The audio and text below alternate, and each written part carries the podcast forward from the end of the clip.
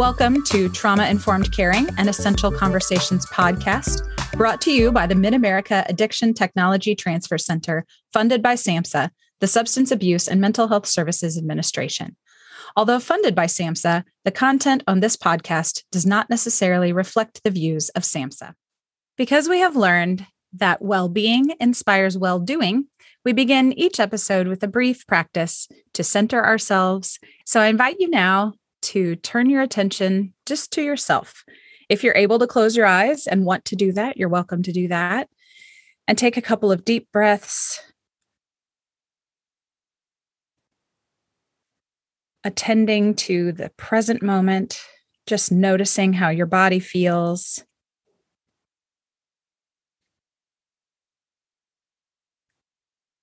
Trying to stay out of judgment about whatever you might be feeling or thinking.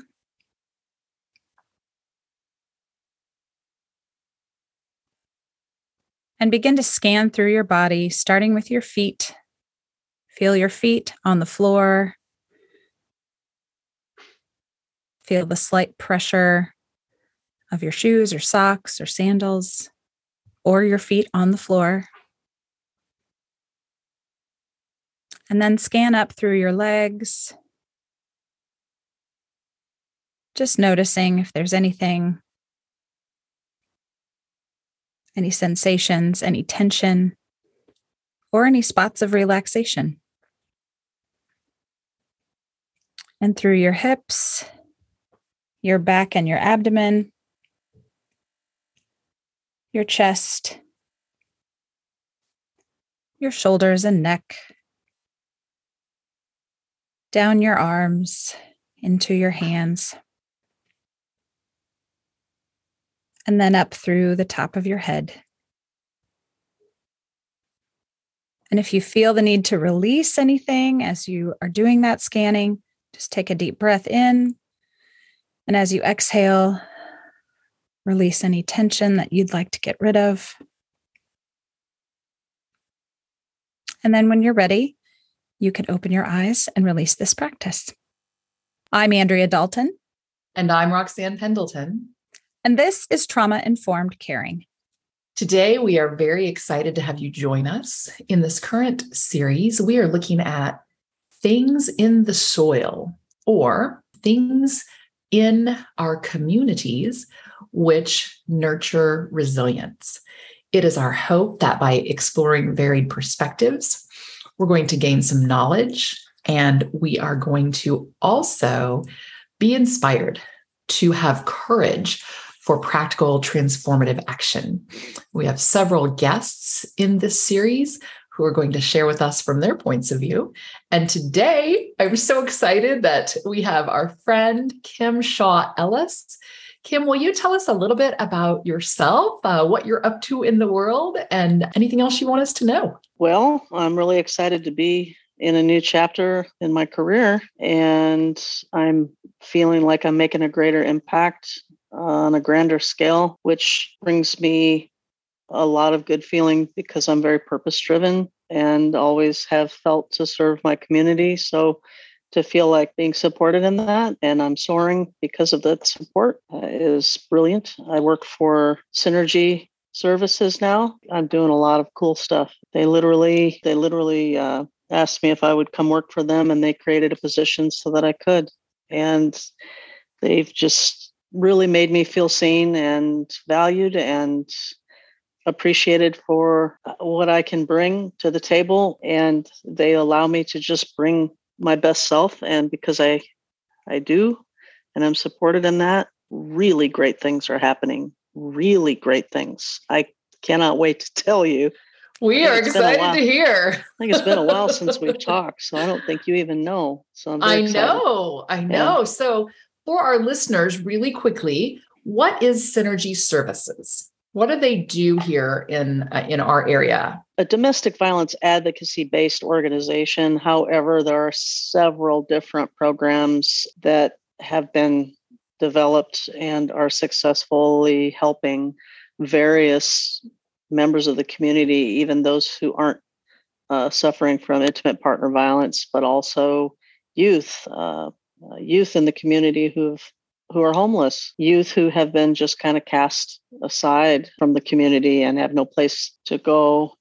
Uh, we have a drop in center. We have uh, several different ways of meeting people where they are and helping provide resources and support and therapy and community and uh, art therapy service and and helping with life skills and uh, all of that but also we have transitional housing uh, we have you know we can support housing for youth from the age of 13 to 21 and help them succeed in life. And uh, we have children's center who we help small youth uh, you know we help with forensic interviewing we help with medical dental like all kinds of oh things my goodness. uh, just a a wonderful organization to work for and with, a really great way to make an impact. I've been able to use the experiences that I've had with recognizing where there are kind of gaps in services for the community, being retired from law enforcement. Yeah, I was going to say before you go any further, tell you mentioned you're retired. Yeah, tell us oh, what yeah. you retired from,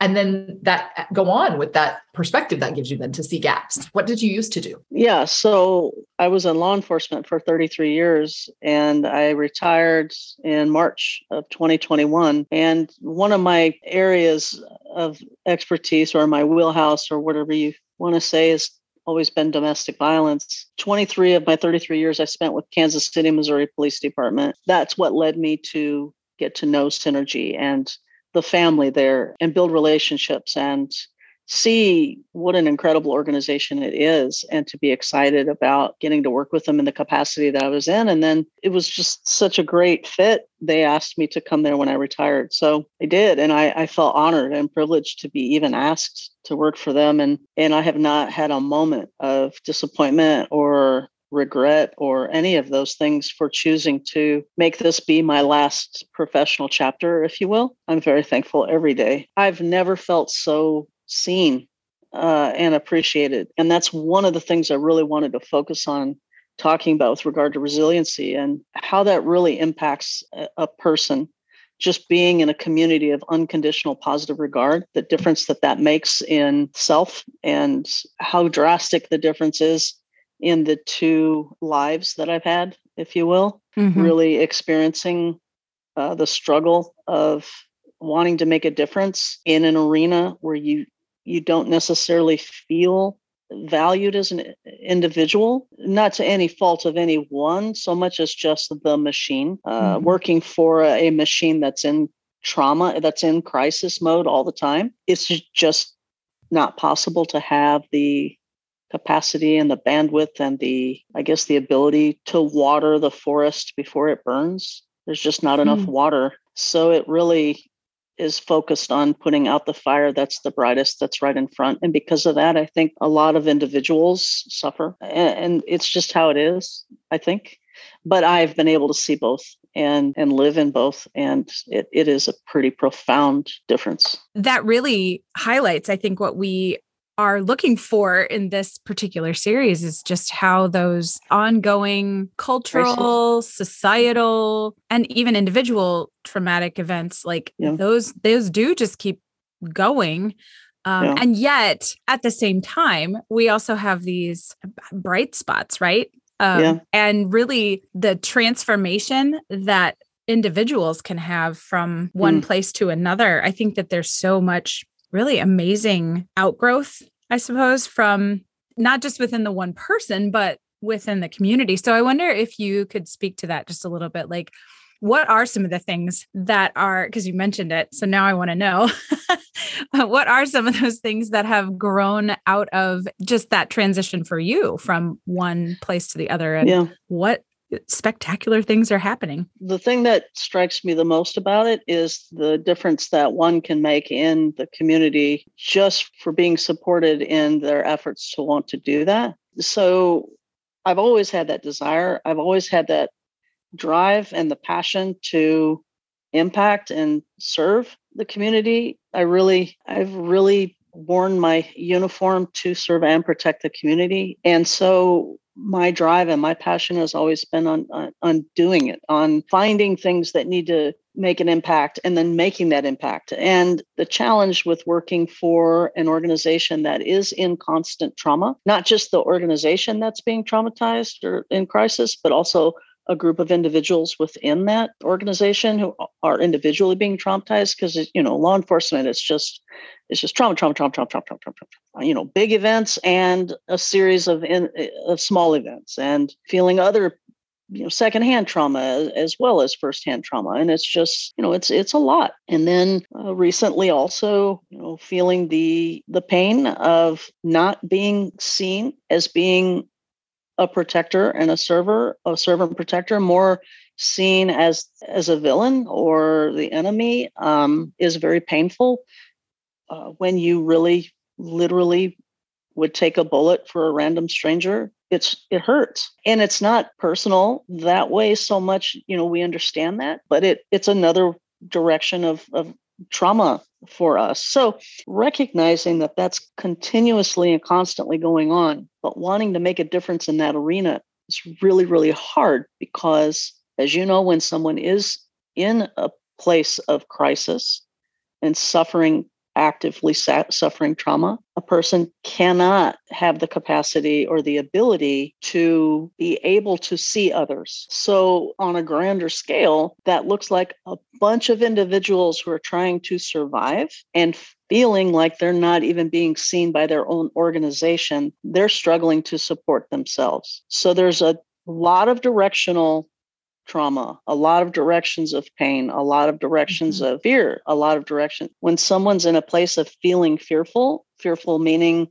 I'm just trying to survive, it's really, really difficult, if not impossible, to have the capacity to see others and meet others where they are, which just creates more trauma mm-hmm. and more harm. So, my point is in that environment, it's very hard to thrive when you're just trying to survive. And so I've always had a five years of my time on the, or last four years, uh, I was the essentially created a role of a diversity officer and also in that was the lgbtq liaison. So that afforded me the opportunity to get into the community and my goal was to try to build that bridge to try to help my brothers and sisters in law enforcement feel valued feel seen not feel hated to help thrive and to help do better work for the community, right? And to also help the community not feel fearful to reach to law mm. enforcement. Mm-hmm. Uh, so, really, my goal was to try to build this connection, this bridge, this relationship, and uh, educate and and learn, be invited to the table so that I could hear and and try to elevate, help elevate those needs and those fears and those concerns and those worries to command staff, to implement policy and procedure, you know, build and create these things. And I worked with HR, I worked with media, I worked with every single place where that could be beneficial, including training at the police academy. So I had the opportunity to make the impact, but just couldn't be supported in it. It wasn't supported. So because of that and when i say it wasn't supported the resources weren't provide weren't given to support that mm-hmm uh, not me personally. I mean, right. the efforts, the role, the watering the forest so that we could keep some of these big fires from happening. Mm-hmm. Well, the department was spending all their water on the fire oh, uh, yeah. and had to, and had to. Yeah.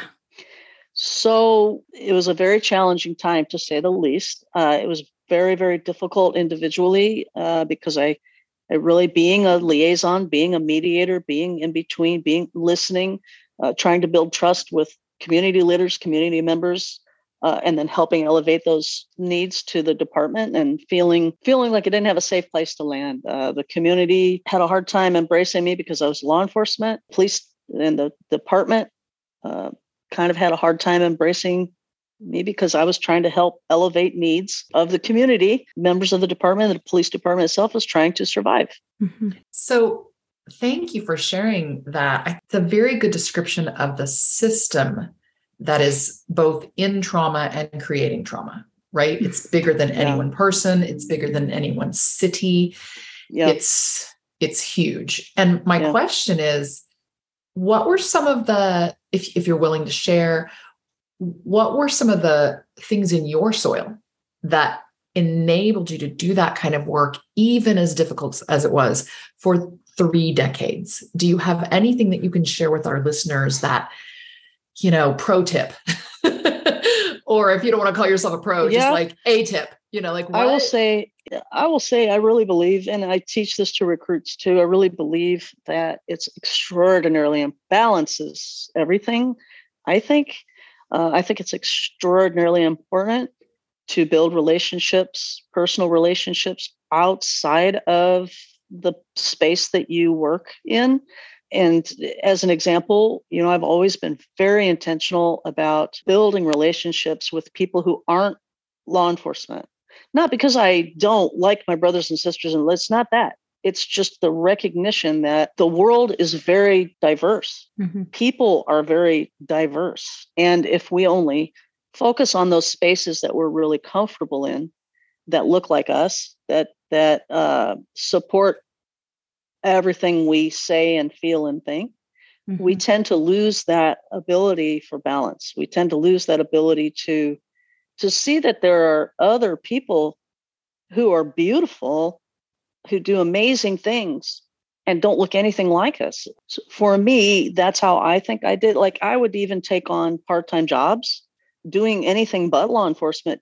As an example, a couple of years ago, I just I took on a part-time job waiting tables, being a server at an Italian restaurant. And I didn't need the money. It wasn't wasn't I mean, I wasn't making any money. In fact, the tips all went, I, I would share them with what it just felt so good to be in a space where people had hmm. no idea who I was. Yeah. And to be able to have the ability to make a person smile just because I gave them good service, where they didn't judge me based on the uniform I wore or how I look or it was all about and so that would help ground me it's a very easy place to get to if you especially in careers that are uh, can be toxic uh, it's very easy to fall into that if you don't intentionally step outside of it sometimes you can become part of the toxicity that you choose that you're trying to get rid of mm-hmm or trying to impact. It's we're we're we're all animals. We all need to feel safe uh, first. And so when we're struggling just to survive because we're in constant crisis or in constant trauma, it's very very hard to not be constantly acting out of a place of, of a triggered response. So intentionally seeking balance, intentionally seeking relationships that are diverse that are different that people who do different careers who are different uh, and that's been very helpful for me because then i can see different perspectives. And and i'm not just talking about you know, politics or all the heavy stuff. I'm just talking about just life. You know, just life you know people have values in different ways and people bring everyone brings something beautiful to the table it's really hard to see those things a lot of times if we don't recognize the value of it. So I think balance has helped me see that value. Uh, and it certainly helped me see that there's a lot more out there than all of the negative things that I was facing on a daily basis in my career. oh, I love that, that, you diluted mm-hmm. the negativity. Like mm-hmm. that's the image I'm getting of there's all this negativity and you're building these relationships outside your workspace and you've used the word beauty numerous times. You've seen the mm-hmm. beauty in the diversity and all the goodness happening around you and you've mm-hmm. been in spaces where you don't have to be the one in charge or the one to fix yeah. things or the one yeah. who has the power like there's this intentional again just diluting of the toxicity yeah. with adding uh, diversity and different experiences and experiences where you're the opposite of what you were in one role you're a different role and and beauty and good goodness i think that's a brilliant practice for resilience. It's really been important to me to keep myself grounded so that I, I'd never lose the servant mentality. It's always been important to never let the badge guide me, but to always be able to guide the badge, to use the power of the badge for good, if you will, and to act to help lift others up instead of to to push other people down. Uh, because I I've seen how it it can affect people and i you know something really hit me uh really, I, I'm thankful to be a retired law enforcement officer. I'm thankful that I spent 33 years doing what I did. And I, I'm thankful to be among the truly honorable and and hero heroes that I've gotten to see do heroic things on a daily basis that no one will ever know. I, I've seen that. And I say, you know, it's interesting that it's so easy to to get into a negative space when you see so much harm that others can do and and you lose sight of the humanness in that. It's easy to do but i say you know if you would be willing literally willing to die to take a bullet for a random stranger but you feel judgment and hate and negativity toward that very person that you would give your life for, those two things don't match. And a lot of folks suffer from a lot of self, a lot of harmful self harm behavior, uh, you know, drinking too much, uh, domestic violence, um, you know, the divorce rate. That I mean, I've lost too many brothers and sisters to their own hand and I think that it eats us up eh, when we can't sit back and say, gosh, you know, what I'm doing matters because you matter. If I lose sight of seeing how others matter in that, of course it feels awful. Because if I would be willing to die for someone I hate, it just doesn't make sense. The hate doesn't make sense. And I think we can get really wrapped up in it when all we do is stay in that negative, toxic environment uh, surrounded by that. So I think it takes intention mm-hmm. to reach outside of that and recognize the value of that balance. Is a very long answer to saying I think that is how I have survived, and survival is a word I would use mm. because there have there have been some really dark moments. Yeah, uh, it counts. Yeah. And, and I, I, when you say you matter, what I hear you saying is you, like to every single person who is serving, every single person who is protecting, every single person who's taking care of another, every single person who's taking care of an animal or the planet or yep. their sick mother or their community as an officer or their community as a domestic violence shelter volunteer. Like mm-hmm. every one of us matters. Yeah. Absolutely. And actually, I just want to invite our listeners to pause for a moment and soak that in. You matter. Yeah. Let's take this pause now to shift then to the joy that was almost like visually flowing out of you when you talk about your new place of service. Like, yeah. what are some of the things as you were describing what Synergy offers? In my mind, I was thinking, that's an external resource that's an external resource mm-hmm. that's an external resource for our community that supports resilience that supports well-being and so oh yeah you are in the soup mm-hmm. of uh, uh, what is good in our mm-hmm. community mm-hmm. to support well-being. So tell us yeah. anything you'd like about what's happening there. Oh god. Well i'm super excited because i feel like i've fought for so long to really try to make an impact. And not to say that i don't feel like I have to just to say that I feel like I kind of in a way outgrew the limits and the boundaries that I had bestowed upon me by being part of a large agency that's very, you know, it's a system. Uh, and so when I retired and I started working here, they basically just said, Kim, just just do what you do and tell us how we can support you. Now, know this it took me a minute to wrap my mind around that. Uh, right. Uh, because I've never experienced that. I don't think many of us have. it might have been hard I mean, to trust it for a minute.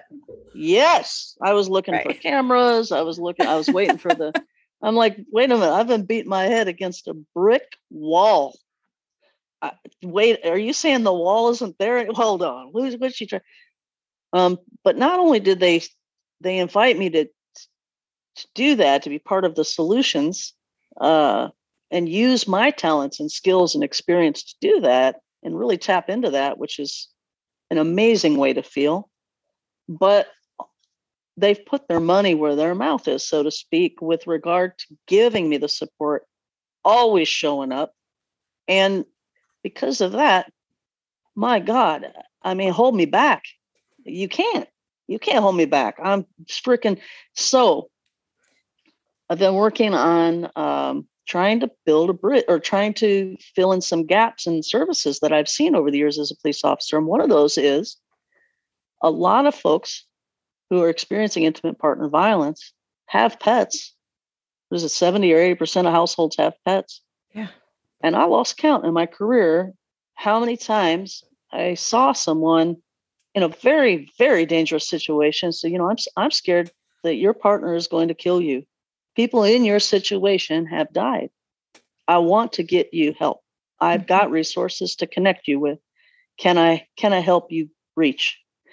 And they say, you know, I would I want to. I want to reach. I am fearful. I I do know things are bad, but if I leave, my partner will harm, torture, kill my pet. Mm. And I've said, you know what? I hear you. I I don't blame you. I and I got nothing for you. And there is no worse answer for me anyway, especially as a police officer to have for someone who's reaching, who needs help, who wants help, to then to say, I got nothing for you. You're gonna have to leave your pet behind if you want to get help. That speaks to the power of that relationship with the pet for that person's resilience. Oh, like that someone would literally choose to stay in a life or death situation. And I 100% oh, yeah. believe you. Oh, so oh, yeah. that they could stay with this. I mean, to me, that oh, just is such a huge, um, clear picture of how much support the individual gets from loving yes. that pet and, mm-hmm. and having that pet love them back. Oh, wow. so uh, people choose homelessness over getting their mental health needs met when the resources are there simply because they can't take their pet with them. Yeah. That emotional support, that Whoa. Uh, it it's it's it's profound. Yeah. Uh, and it's real. So what that sounds like to me is well instead of making people have to make this decision, why don't we figure out yes. how to meet them where right. they freaking are? exactly. find a way to support the pet. Because here's the thing, less than 5% of domestic violence shelters can house pets. Mm-hmm. Wow. They're just it's a people shelter. It's not a pet. And there are a lot of valid, real reasons for that. I mean, it, that it is, but it's still the way that it is. So there is a huge co occurrence of animal cruelty and domestic violence in a home where domestic violence is involved. Of course, the co occurrence of animal cruelty is right. profound. Mm. So, we have partnered with a new organization and we are piloting a program here and it creating the blueprint and it works the org the new organization is was created by the two co-founders uh, matt krantz and andy bond who are from here and it's called besty bnb and it's b-e-s-t-y bnb like if you think of airbnb uh-huh. but for pets yep so what happens is Besty BNB is just a highly secure technology based platform. And what it does is it pulls in a group of people who want to be caregivers. So let's say you want to be a caregiver and you want to foster, if you will, a pet, basically giving the pet day freaking play for a month while the owner is getting their needs met, getting resources, getting safe. That allows that person to flee that that violent situation, get themselves safe, and know that their pet is going to be safe and cared for so they can now focus on getting their needs met and and the pet win-win the pet is safe yeah it's almost impossible to even yeah in, in light of and that actually yeah you th- that horrible thing that was an ongoing unsolvable thing you now yeah. have mm-hmm. the freedom support creativity yeah. and resources to start making a difference yeah. for that. And not only that, but within a year now, we've created the blueprint. We've partnered, uh, several domestic violence agencies have now in this area partnered with Besty BNB. And then also have extended that out where I've, I've been working with the KC Pet Project and got to train all of their animal services officers. And we've created another element to this. We call it our ICU project and that's to identify, connect, and unite.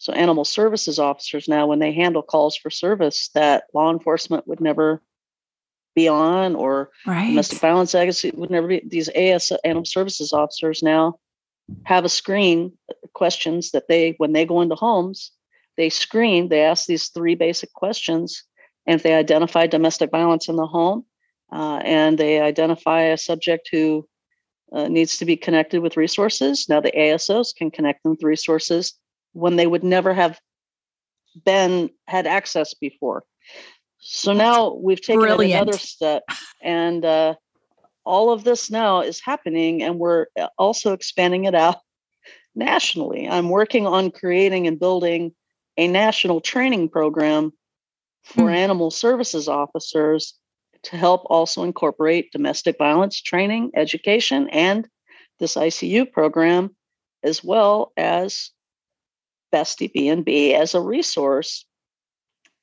to help connect. And the other piece of Bestie B&B that's amazing is because it's so highly secure and they they put so much thought and effort and uh, intention into making it be so safe and secure the client information is uploaded by the domestic violence administrator and the caregiver network uh, the caregivers never know who the client is the client never knows who the caregiver is mm-hmm. they but they can still come together through this network and text and uh, and see videos and pictures of their pets so they know that they're fine and but for safety security and confidentiality neither mm-hmm. actually knows who the other is but the yeah. caregiver is vetted and their background investigated and we know who the caregivers mm-hmm. are but for everyone's safety and, and confidentiality and protection those two and that logarithm and that bestie B&B platform is what marries the two to to find the right caregiver for the right mm-hmm. pet. Kim, That's amazing. who but you or someone like you? Who but you or someone like you could see that hole in the system of care and then come up because you're in a situation where you are being seen and you are being supported and you are being encouraged to be creative, come up with this innovative solution with all these little details that you're talking about, like what you just described in terms of privacy, which might not have occurred to someone who didn't have your background in law enforcement, right? Like I have the sense of everything that has shaped you and pulled you to this day is giving you the wisdom of lived experience to solve these problems that you're solving that no one else has solved. And mm-hmm. I don't mm-hmm. know about our listeners, but I my suspicion is that everyone who just heard about Bestie B&B and ICU, the Identify Connect and Unite program, is freaking inspired. Like mm-hmm. that is a powerful example. And just thank you. Thank you for mm-hmm. I appreciate all of that. All you're doing. But know that it's not me. I am just thankful to be part of it. Uh, Bestie B&B was created by Matt and Andy, and I'm just fortunate enough that I happened to see it uh, and I was supported in building a partnership with them. Got and it. and then pushed outward to KC Pet Project, and I had established a relationship with them right before I retired as well. So we were it, uh, the piece in there is just it's collaborative. Helping, yes, it's mm-hmm. the collaboration and building the partnerships and the relationships and seeing the value in what others bring mm. and what they can bring and allowing them to bring it uh, and finding a way to marry those things together to create good for all and and it has uh, and it continues yeah. to yeah. so it's working and i'm excited about it so yes i still feel like being able to make a difference and uh, actually really make an impact and not just on people now but the animal part uh, eh, you know and it's a challenge i mean we have a lot of challenges i mean transportation you know funding? I mean you know we got to get pets need veterinary care. I mean like all the stuff especially if they were harmed by the abuser before the survivor came into our services now we've got a pet that needs veterinary care so we need support from veterinarians low cost uh, you know we it, it's a lot uh, but it matters. People it matter matters. and animals matter and the animals the, the ability for a person to be able to say wow my pet's going to be okay. Mm-hmm. I can get help. And knowing that their pet is right there uh, and being cared for and loved on and having day play galore. Uh, I've got some success stories there. They can relax, get their needs met, and really, you know, get healthy into a good space and then of course they're reunited with the pet and it's not like they're ever taken away from the pet it's just that yeah yeah. We can't we just Wow. can't shelter the pets uh, with the survivor. So we can shelter them now with caregivers. But you know there's Mhm. always the challenge of needing we always need more caregivers. We need you know Mhm. and it doesn't cost the caregiver anything. They just have to they just want have to want to open up their home to to love on a pet for you know whatever. But it's a brilliant idea. I'm just thankful to be part of it and to see the need and uh, encourage synergy to be part of of that and to be supported in that and because of that great things happen It's amazing. I bet there's a few people Googling it right now. i hope so Kim, this has all been just so inspiring and um, impactful. So I want to thank you for being part of this conversation today and sharing what you have. Uh, I just want to ask if there's anything else that has come to mind as we've been talking today that you want to share. yeah you know in thinking about just how to have building resiliency and and um, you know survival and and feeling safe and all the things you know one of the things that i've learned the most is that animals people we have to feel safe first. We just do. We cannot take another step until we feel safe and that looks a lot in a lot of different things but one thing that changed my life and really helped me see the value of that uh, some years back, I, I went to a holistic healing approach program that veterans uh, and first responders have here in the metro area, and it's called The Battle Within. Uh, and it taught me one thing because I, I experienced it. I, I learned a lot of things in the classroom setting. That's not what I'm saying, but I experienced this and it changed my life. And that is when you are in a community, a community of unconditional positive regard, and judgment has cast away, and you can literally be who you are and feel seen by others, that is when healing begins. I believe. And I think community is more powerful in that arena than any one individual could ever be. Not to not to devalue individual um, support and uh, all of that, not to devalue that because it's it's critical.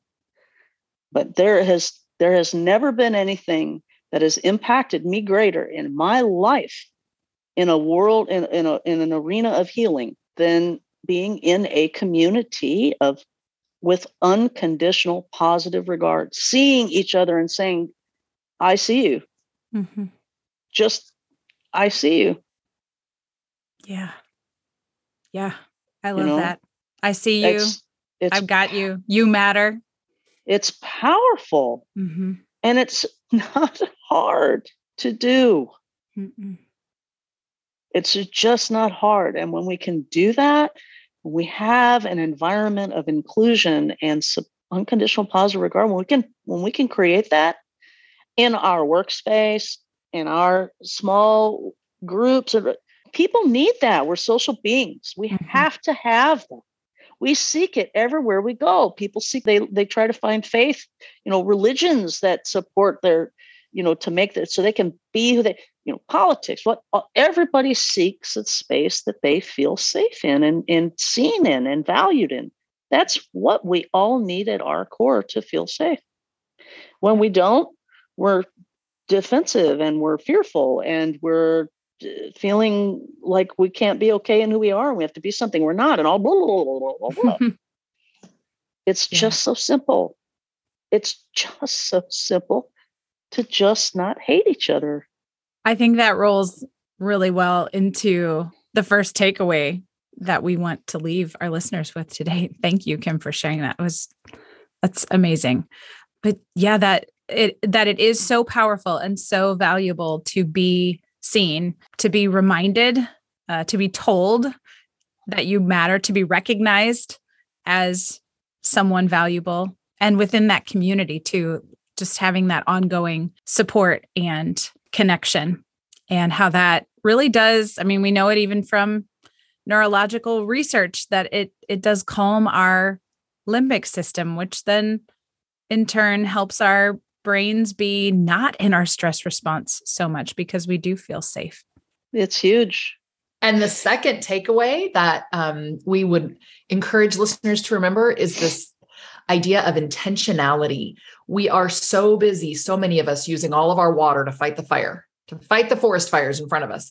And we need some of that water um, to water the forest so it can be healthy and less likely to burn. And so, how are we able to be intentional? Specifically, are we building relationships outside of our workspaces? Are we keeping ourselves open to all the diversity there is and the good things that are going on, especially if we're in a workspace that's negative? Do we have spaces and places where we see the beauty in others, the wisdom in others, the creativity in others, the goodness in others? Do we have experiences and spaces where we're not the ones in charge, where we don't have the power or we don't have the sense that we've got to race in and save the day? What what are we doing that's intentional so that we don't add to the toxicity that's impacting us? How can we maintain that servant mentality using our power to uplift others rather than push them down? Um, how can we do that on purpose every day? You get that which you seek. And then our last takeaway, though there are many in this conversation, the last one we're going to highlight is around collaboration. So it's going to take more than one of us putting water on those fires in the forest, right?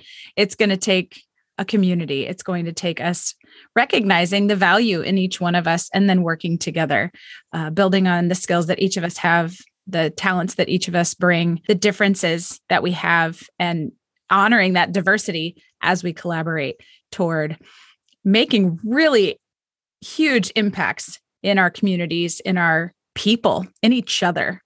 And so I think that, gosh, that's that's big. I'm getting kind of chills thinking about that today. So thank you. Yes, and specifically we want to highlight the programs that Kim mentioned. Check out Bestie B&B if you're someone who maybe wants to shelter or foster a pet mm. so that you can help someone in a situation like this get the healing they need. Listeners, we want to thank you for being with us today. We want to remind you that we are the Mid America Addiction Technology Transfer Center, and you can check out our website for a variety of resources. We have a virtual room of refuge where you can find 24 7 a variety of support for your own well being. And that also includes access to our YouTube channel, which has uh, both brief and a little bit longer resilience practices and guides. You can also subscribe to our newsletter, Conscious Connections. Thank you again for joining us. It is our hope that where you work and where you live, this podcast will offer you practical support for the practice of trauma informed caring.